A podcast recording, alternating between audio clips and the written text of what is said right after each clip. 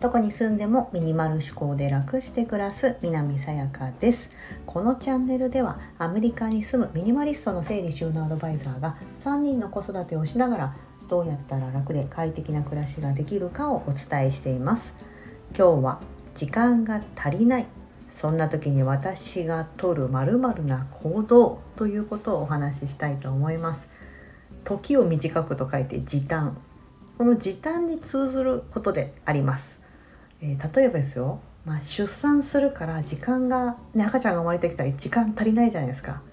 なんかそういった時とかあ仕事すごいやっててああやばい忙しすぎるとか。なんかそういった時にあなんだろうな1日のうち24時間ってのは皆さん変わらないじゃないですか。でも何とかして時間捻出したい。けどなんかうまくいかないとかなんかそういった時にですね私取る結構大胆な行動があるんですけど何か予測できますか？これ当たったらすごいだと思うんですけどこれは私自身私にしか何も関係ないことなんですが他人を巻きと巻き込むということではなく私なんですけどあの子供が生まれる前から例えば独身の時にですねもう仕事がちょっとあの部署が変わってものすごく忙しくなったんですよ。その自分が今まで得意としてたことじゃないことをやり始めたりして自分のスキルが足りずなんかちょっとこう無駄な、まあ、残業とかすごく多くなってしまった時、うん、とかに気合のためにやったまたは、えー、子供が出産あの1人目のお姉ちゃん今11歳ですけど出産後にあこんなに赤ちゃん育てるのって大変なんだと思って取った行動そして2人目が生まれる時にその生まれる前にあらかじめ取りましたしそういった節目節目で現れる私やるのは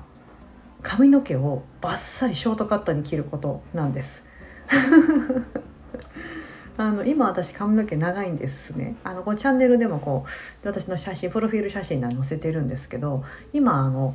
うんと肩下？15センチぐらいあるかな？結構まあロングの域に入ると思うんですが髪の毛長めです。でこの髪の毛が長いっていうのはある程度私の中で時間に余裕があるっていう証拠なんですよ。私がこう切羽詰まったりとかもうやばいってなったらまず自分の髪の毛を切るっていう行動をとってで髪の毛が短くなると短いやつもあれですよ。ショートカットとかあ失礼しました。なんかすごいなんか何か落ちた音がした。ショートカットです本当に。えっ、ー、と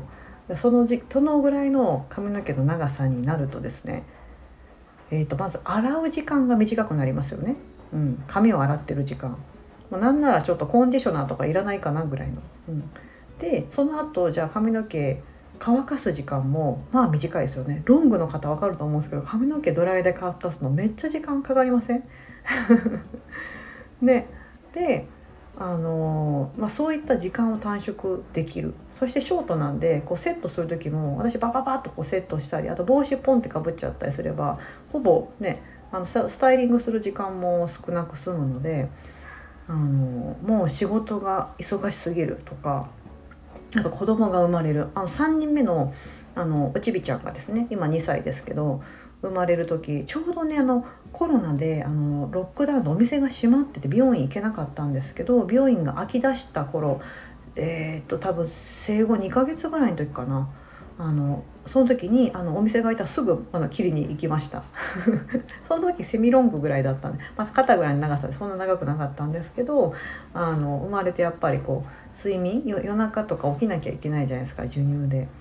もうそういう時とかなんかちょっとでももう時間を捻出したくて髪を切るっていう行動をとるんです。これ私もっていう方どなたかいらっしゃらないかななんか男性だと基本短い方が多いんでねあんまりなんか「へえ」ぐらいな感じだと思うんですけど女性の方であのこう伸ばす傾向にある方というか、うん、私なんかあのちっちゃな時からあの髪の毛結構長めだったんです。前髪パッツンであのロングみたいな よくあるあの少女の髪型してたんですね。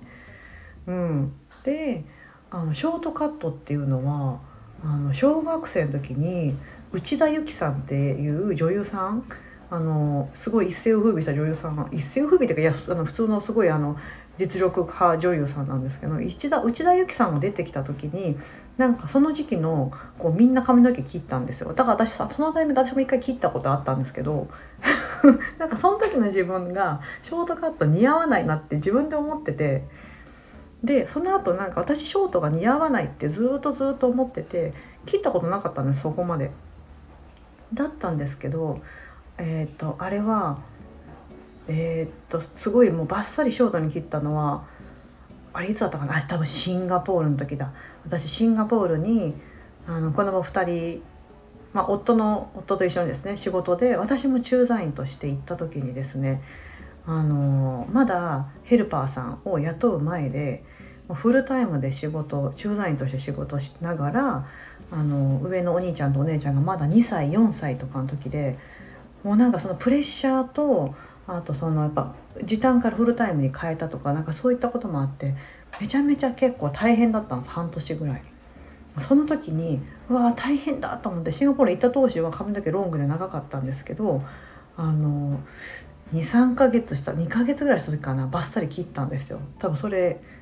バッシーとほんとショートカットぐらいに切ってみんなにびっくりされるみたいな「さやさんどうしたの?」みたいな感じで。であの私自分の時間取りたいから髪の毛切ったんだってさもうみんな目を丸くしてなんだそれ？みたいな感じになったんですけど私としてはもうすこぶる真剣で。なんかそういうこともあって。でその時にショートの自分が別にそんななんか小学校の時に似合わないなと思ったんですけどあそうでもないなと思って、うん、でなんかその時バッサリ切ったんだったっけな。それが最初だったかな。あ違う違うお姉ちゃんが生まれた時だ。一番上のお姉ちゃんが生まれた後にあのバッサリ切った時にあ私別に意外と変じゃないなと思ってその時しかも髪切って仕事育休で休んでるから結構髪の毛こう金髪ぐらいに明るくしてみたんですよ。短いからほら染めるのも楽だし、うん、そしたらなんか結構いい感じだなと思って髪の毛短くしたら結構髪色を明るくするっていうのもやるんですけど、うん、なんかそういう感じで私ね自分のその時間が足りないっていう時に髪をバッサリ切るっていう行動に出ます。皆さんそういうのなんかないですか？この今までの経験上というか、うん、なんか私の中でそれが最大の時短だなと思ってて。自らの身を削るじゃないですけど。髪ってほらまた伸びてくるし、うん。あのまあ、ほら例えばネイル普段からやる人でもあの赤ちゃんがちっちゃい時はもう爪を短くして危ないしね。爪を短くしてネイルはこうお預けみたいな、まあ、そういうのとちょっと似てると思うんです。私はそんななんか頻繁にネイルするタイプじゃないんでそこはなんかあんまりこう自分の中の決断ってわけじゃないんですけど私の中ではこう髪の毛なんですよね。髪の毛長いの自分の中では結構好きだしあ女性らしいしなんかいいなってあのできればこ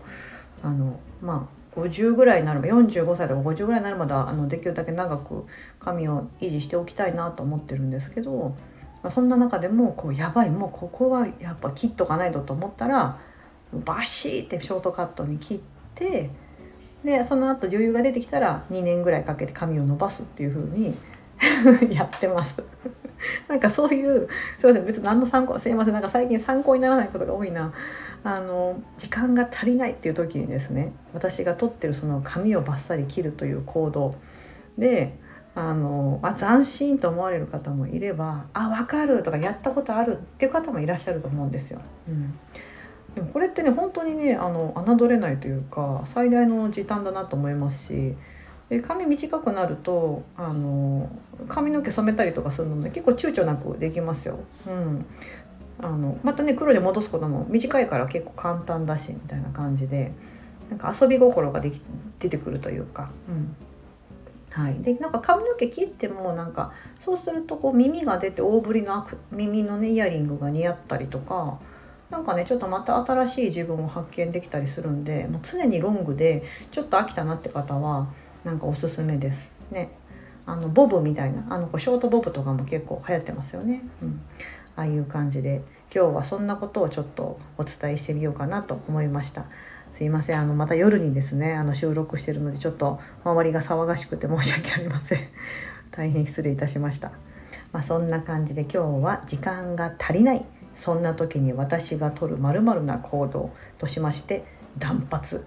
髪を切るということをお伝えしてみました。ここまでお聞きいただき本当にありがとうございます。素敵な一日をお過ごしください。